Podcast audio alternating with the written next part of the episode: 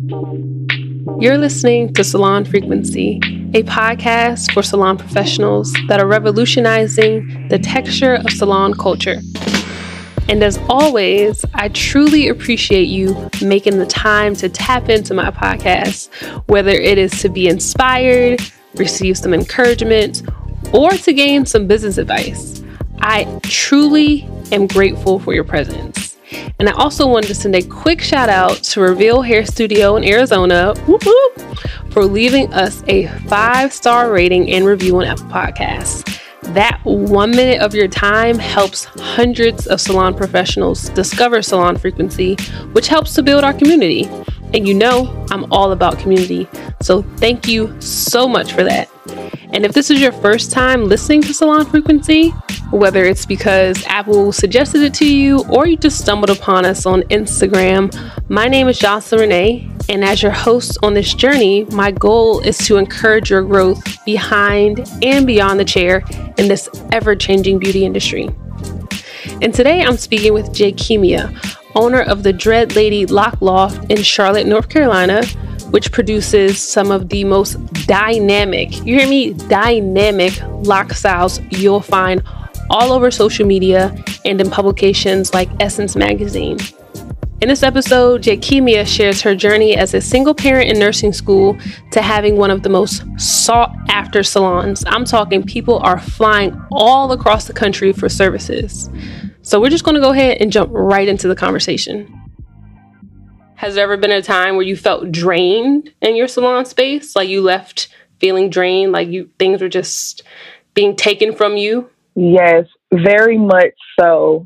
At first it felt like a bad thing because when it came to me first starting out in the salon, it was like I didn't have boundaries at first.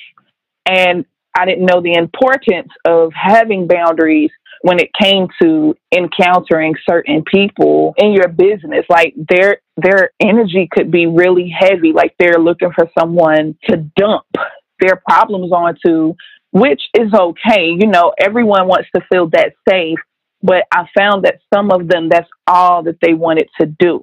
Some people i had to no longer take as clients based on feeling like that because it was just too draining. And just talking to other stylists, hearing feedback from them, you know, due to their experiences over the years, how they were able to implement some things to not feel like that or, you know, take those time outs. Like I literally took a week off to just hit reset for myself, but to give what energy I felt like I had this week for my children. So that was us going to the beach, being by the ocean for a few days, and it was everything because I could definitely see how it shifted their mood, but I also felt lighter because, you know, when people come and they're venting and, you know, they're looking for your advice, you're definitely giving an energy exchange.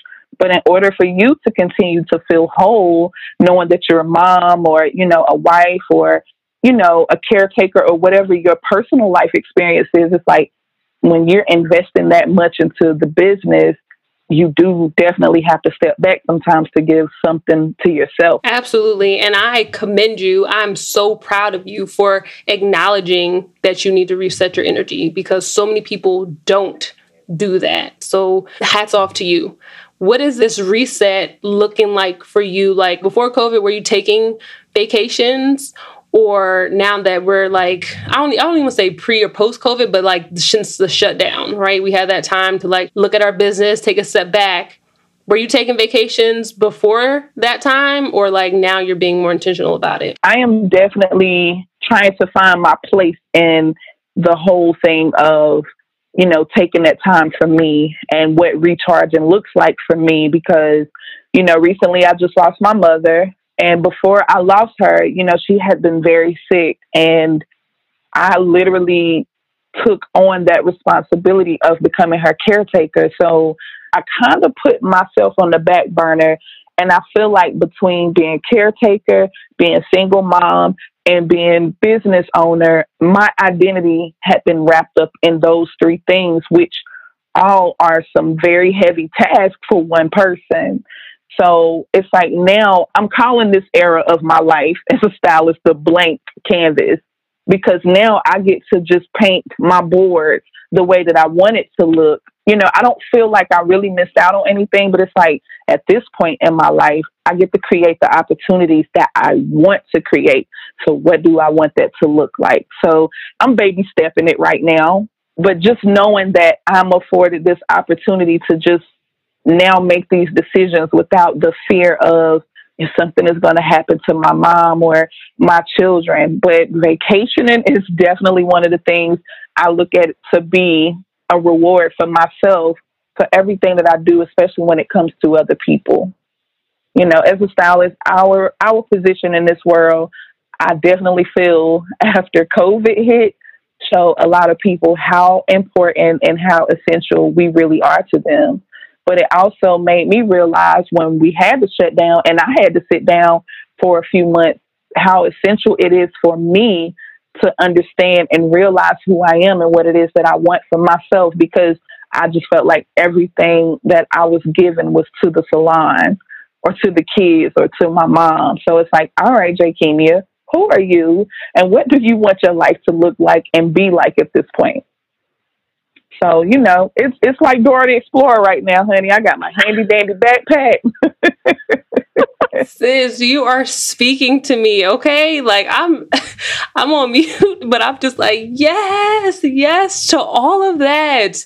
You know, my my deepest condolences to you and your family for the loss of your mother and also just acknowledging your role as a caregiver because that is huge. That's even more of an undertaking than i feel like being in salon where you're managing a bunch of different energies for a short amount of time to give of yourself and of your time and just of your heart to a loved one. That is a lot. So i'm in awe of you and all that you do. And I didn't even realize you were a single mom too. So I'm just like, like you said, those are huge roles to fill. You have how many boys do you have? I have two. One is 15 and one is six.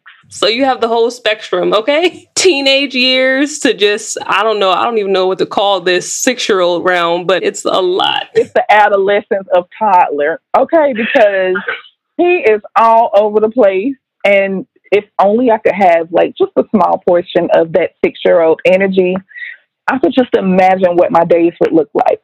You know, they I would probably be a billionaire right about now. Yes, if we could just harness a little bit of it, because they are on a thousand from the moment they wake up to the moment that they go to sleep. So with you like taking vacations and redefining you know who you are and what you do like how are you setting boundaries as it relates to your salon space? Because i noticed or i saw that you have a waiting list and there's people that's still trying to get in. Like how are you how are you managing that? So the first thing that i definitely had to do was realize and understand that i am offering something that a lot of people want. I think at first it was like a lack in confidence because I didn't see what people were seeing, like that, oh my gosh, it's the dread lady, like I want to get in with you, you know, and it's like I became a bit overwhelmed. And I, I mean, honestly, Jocelyn, I feel like 2018 is when everything really took off. I was already doing Miss Reed's hair. I think I started doing Miss Reed's hair in like 2015. But every time she comes to the salon, I think people look at me like, oh, I love what you're thinking when it comes to doing her hair. And I'm like, actually, Miss Reed will come in with a with a picture of a Caucasian lady, and she'll be like, I like this style. Do you think you can do it on my hair? And Jocelyn, I lie to you not. I've been doing this woman's hair for years, and I still get butterflies when she come in there because I'm like, what is she going to challenge me to do today? What is she going to show me on this phone or what is she going to speak of as far as this image goes, right? But you show up there. I show You show up. Okay? Like turn it out. Like I I would never know that you had butterflies because the way you style her hair, okay? It is a next level. Next level. Butterflies. You hear me? Butterflies. But that that butterfly feeling, that nervous feeling, right? Like one thing that I realize about me, you know, is when I'm in that space of uncertainty, I'm definitely going to challenge myself.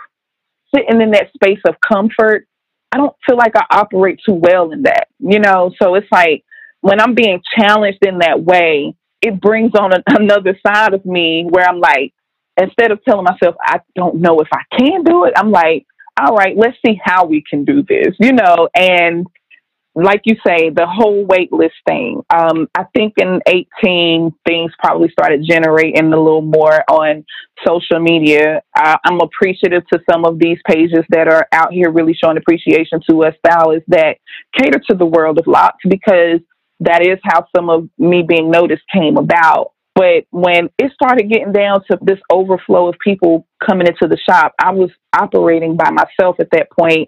I had just left the barbershop that I was working in in like 2016. These guys literally pushed me out of the shop. They don't like me to say it, but that's what it really was. But it wasn't a bad thing. They were just like, listen, your wings have gotten too big to spread into this shop. Like, you're getting to a space where you're actually having more clientele than we are.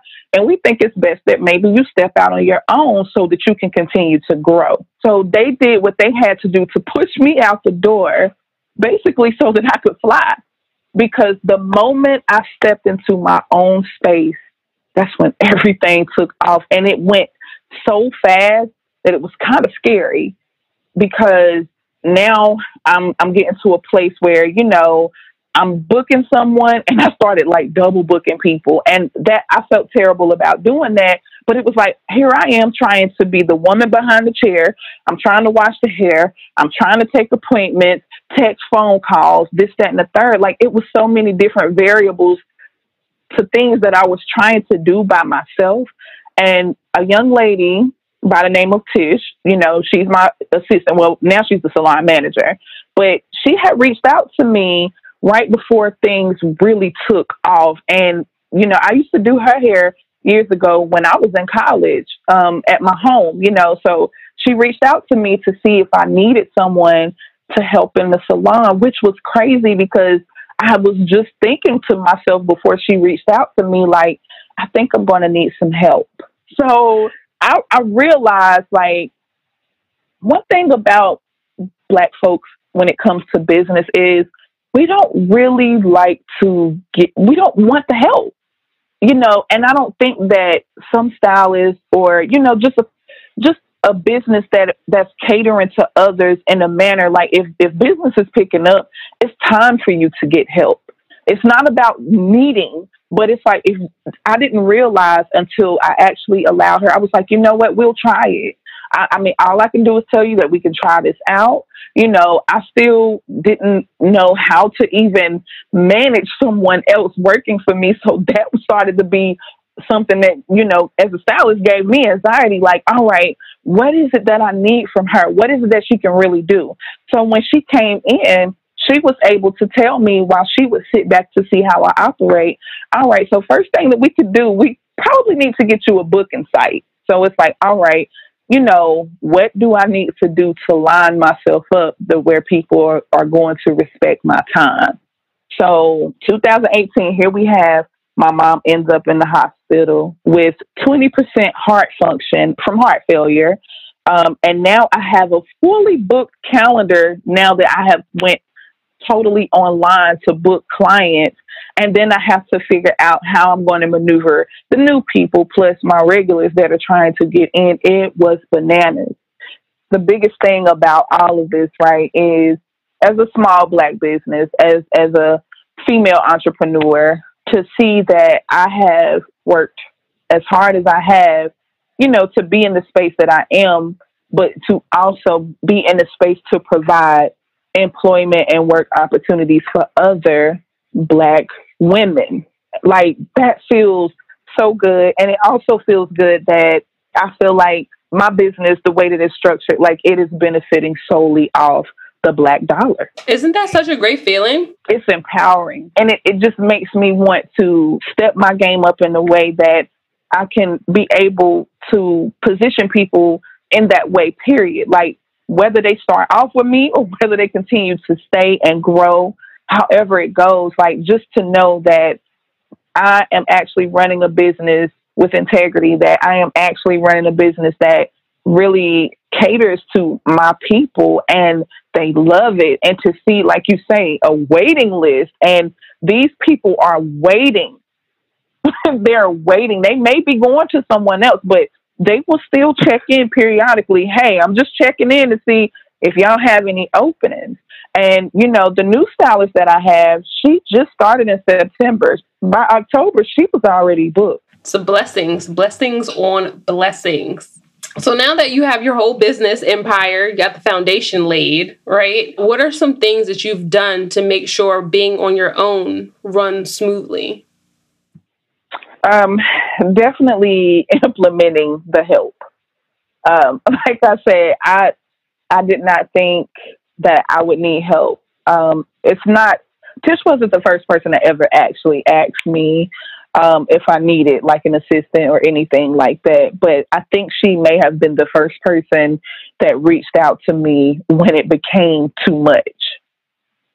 You know, at, at one point I ended up getting a business coach because one thing that I feel like is a beautiful thing about a lot of our black people is we have priceless ideas. I don't even know if I want to say million dollars. they could be trillion dollar ideas. We have some great ideas, but a lot of us lack the business sense. And I'm not the one to say that college is the only way to acquire the information that you need to become successful. But I do find that a lot of colored people are very skeptical on investing and learning more so that they can get to the success level that they want to be or where they see their ideas or their dreams to be. And that's when I realized how much I was getting in my own way. Last year, I was in a suite, like a room, small room. Um, it, it honestly started feeling like too much with just me, Tish, and one client in there. Like three felt like a crowd. So when you know, this year was coming around, I knew that I wanted bigger.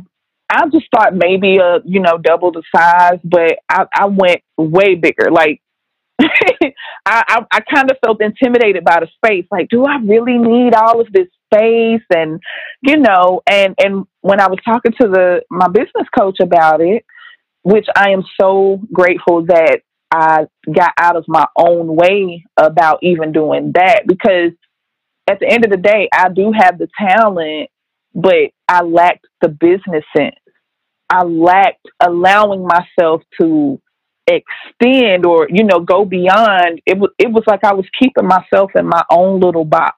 So when I got this business coach, one thing that she was able to point out to me is how I was boxing myself in and uh, and getting in my own way of growing the business coach was almost the catalyst for this bigger space. Or you even acknowledging that you deserve to have a bigger space? So how did you go about finding a business coach? It's funny she found me too. She found me too.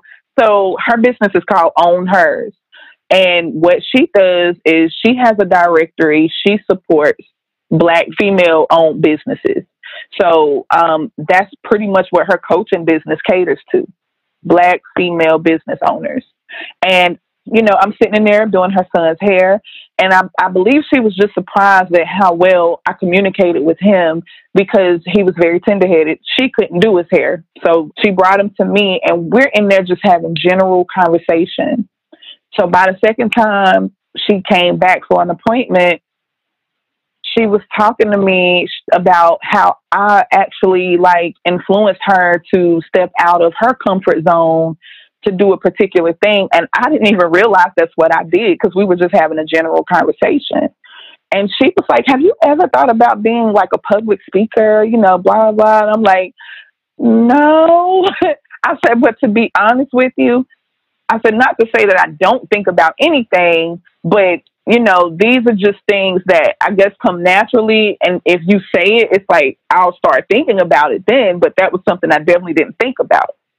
So um, that's when she pretty much told me what she does, what her business do, what who she caters to, and um, you know, she told me that she would like to have another conversation with me. And I mean, the way that she was challenging me when I decided to take on coaching with her, like it was so scary. It was scary because she was just pulling all the mask off. Like, listen here, I need to see you in in the mode that is not behind everything else. You know, she pretty much helped me kind of streamline what I wanted for myself because I feel like I had put myself in autopilot, like, hey, I'm a stylist, I'm gonna just show up and do the hair. But it's like, all right, like you asked me earlier, where do you see yourself taking this in few, in five years, ten years? Where do where would you like to be? How long have you thought about being a stylist? When do you plan to retire? Like it was these type of questions were questions that I never really even asked myself. So it was like now I had to dig deep and figure the, those type of things out. And I mean, it was very beneficial. You know, like I say, I realized that some people don't want to invest in their growth. Like they, I'm not paying this person that type of money. But for me, it was like, what can it hurt? I'm taking a chance. I feel like even as a stylist, every day I'm taking a chance because COVID showed us we we can be shut down. And what's next? You have to know, you have to, I feel like it, it's important to acknowledge those things, even as we're behind the chair. Um, if you could share just any advice that you would give to upcoming salon professionals or people just feeling stagnant where they are behind the chair, what would you say to them? To, you know, anyone that is going through any of those things that you just listed, whether it's being stagnant, just lacking the confidence, feeling like you don't have the skill set or enough education. If you do feel that way, there are people out here that are willing to help you. I do understand that in some states, it do feel like there are limitations. You know, it may be people surrounding you that don't want to help, but there is somebody that is willing to. I still feel like it is necessary to continue learning. Um, go to the workshops, invest, continue to invest in your growth, whatever that look like. It's not always about making it look good. You want it to be good. And if you want it to be good, don't necessarily compare yourself to others. Compare yourself to who you were yesterday and the day before that. Challenge yourself to be better than who you were start networking, connecting with other like minded people. It's okay to have your personal life friends, but then it's also necessary to have your business life friends as well. Because one thing that I learned, especially when I stepped out from the barbershop as a stylist, is you're going to have to learn how to trust yourself. You're going to have to learn how to trust your decisions. You're going to have to pick yourself up again if something fails. It's okay. You tried it, it didn't work. So let's go back to the drawing board to figure out what does work. And another thing that I've learned, I've learned that as an entrepreneur, you cannot have business conversations with a person that has a consumer mindset. They will never truly understand when you're asking for their advice about what you should do with your business. That's what you have business friends for. They will never truly understand what your life looks like behind the chair if it's worth investing because when I was asking friends of mine that only had the consumer mindset if I should go into a shop, I was getting talked out of it every time. Why should you go into a shop? You could be doing hair at home and making all your money instead of paying somebody to work in their shop. But what they fail to realize is you're paying for a space, and even if you went out on your own, you're still going to pay for a space. So start learning to open yourself up in the way of connecting with other people because you'll be amazed at what you can learn from and listen to your clients as far as to you know, what their experiences are like. I never indulge in listening to clients bash another stylist, but sometimes you will learn some key information as far as their interactions and how they view an individual.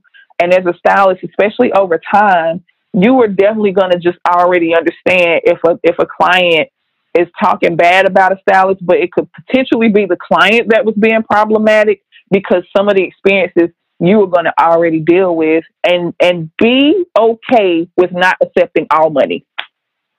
It is okay to say no to someone that you feel is going to jeopardize your business in any way. And i don't just mean about physically your mental your emotional. If when you know that there is a certain client that books an appointment and you can already feel your anxiety going through the roof, it may be time to pull that leaf. It's to me, it's like being a gardener. Sometimes you have to cut the leaves that, or some of the roots, or repot that flower because you realize it's not helping the flower grow anymore. And it's okay. It's okay to say no as a stylist because you have to always think about your business like it's your baby. And you do want your baby to get an education as they grow up. You do want to feed your baby because when you feed this business the correct things, that business is going to feed you. You have sown so many seeds. When I tell you, I'm just like my my heart runneth over with gratitude for everything that you have shared. This this was a good phenomenal conversation. Much for your time. Thank you so much for sharing yourself with us. Um, can you tell us where we can find you online for those of you that don't know? Social media on Instagram, you can find me at thedreadlady.com. Um, also, the salon page is the Dread Lady Loc Loft. Go follow if you haven't already. Look, shoot us some questions, show us some love, share some pictures. We are here for it. And I mean, we're we're a welcoming family. That's I mean, we call our tribe the Lock Tribe, and it's because I feel like everybody that is there, it, it has organically worked out in the way for them to be there. Um, you can also find my website www.thedreadlady.com. And um, yeah, come visit me on my website. Come visit me on social media. Come and say hey. Her energy is amazing. Your styling is amazing. Your team is amazing. I couldn't have asked for anything more.